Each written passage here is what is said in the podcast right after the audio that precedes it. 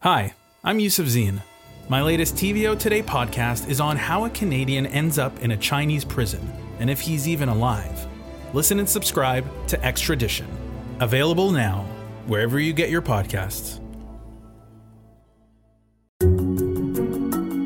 For more in-depth perspectives and interesting stories, sign up for our daily newsletter at tvo.org/daily.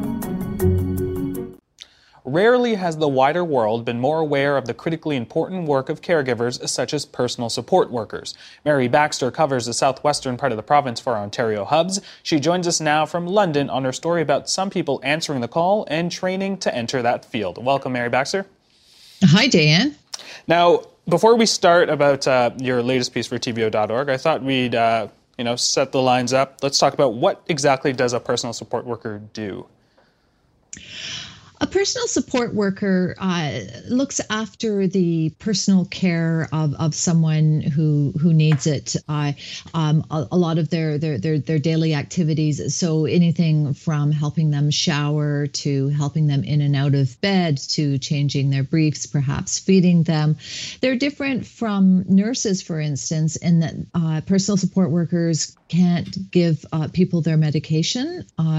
So that's one difference between the two. Nurses also would look after specific physical ailments. So for instance, if there's wound care, that's something that a nurse would do, not necessarily a personal support worker. I'm curious, how risky is this type of work? Oh, wow. Ian De Silva, who is a spokesperson for the Ontario Personal Support Workers Association, told me that, believe it or not, for women in the job between 30 and 45, that it was the most high-risk job just before industrial miners. Oh, wow.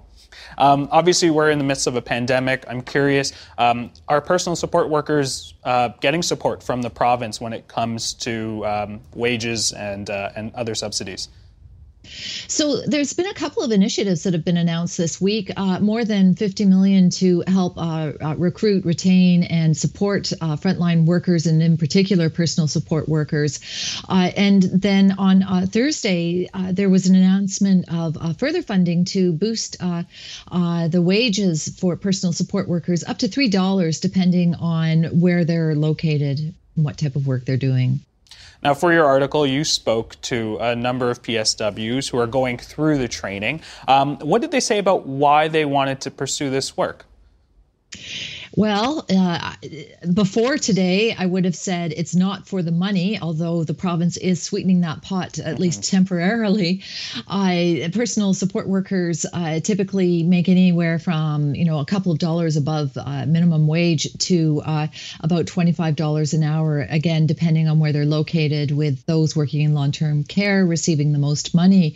But, most personal support workers get involved because they've already looked after someone or they're rising to the need. For many people, it's a second career. They're doing it because they know people need support. Now, there are a number of people who were starting their training during the beginning of this pandemic, and that was put on hold. Have they returned back to the classroom? How have they been able to finish their program?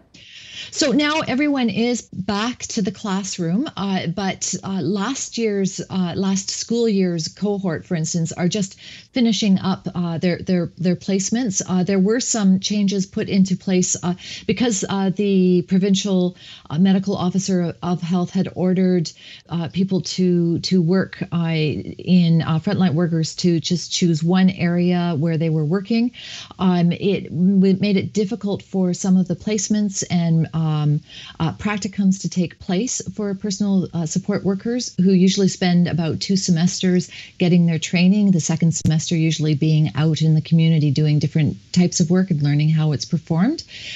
So some of them have gone back to get that. Some were working during during the crisis and have been allowed to use those hours towards getting their practicum.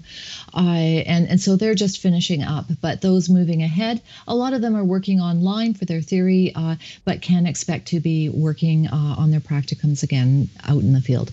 Now, some of them have been receiving on-the-job training, and there's this term that I haven't heard before, but they're known as health support workers. Tell me a little bit about that and how they've been able to incorporate that into their training.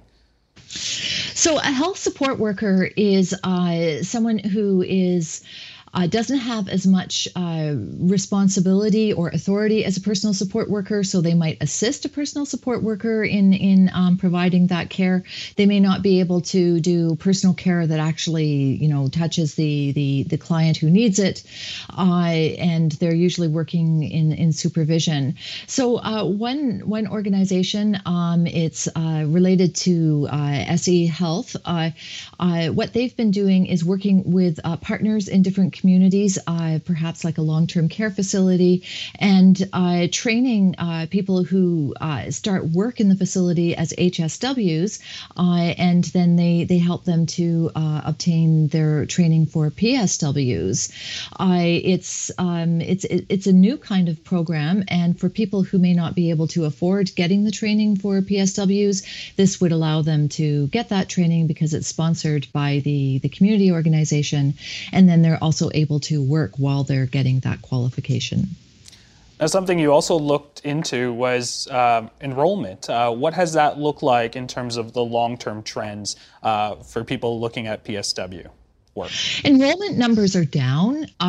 They've been steadily declining over the past 5 years overall, and this has been one of the concerns. As I mentioned in the beginning, there's a high degree of risk with the profession. I'm told that there's a lot of awareness of the concerns with that, with the low pay, with concerns about part-time hours. Often people have to work and then have to work, in several different jobs in order to make ends meet, and so this has discouraged people from getting into the profession. You've also looked into this industry being regulated because it's not. Can you tell us a little bit about that as well? So for all of those concerns that I just mentioned, and one idea is that if you regulate the industry, so what that means is like how Ontario nurses, they have a college that oversees their activities and provides them with extra training, and that they have to register with, and just oversees their practices.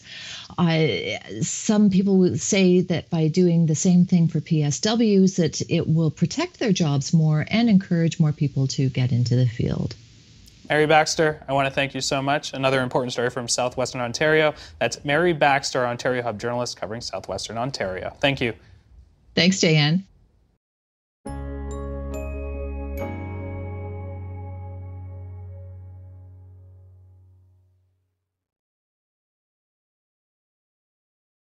The Agenda with Steve Paikin is brought to you by the Chartered Professional Accountants of Ontario. CPA Ontario is a regulator, an educator, a thought leader, and an advocate. We protect the public. We advance our profession. We guide our CPAs. We are CPA Ontario. And by viewers like you. Thank you.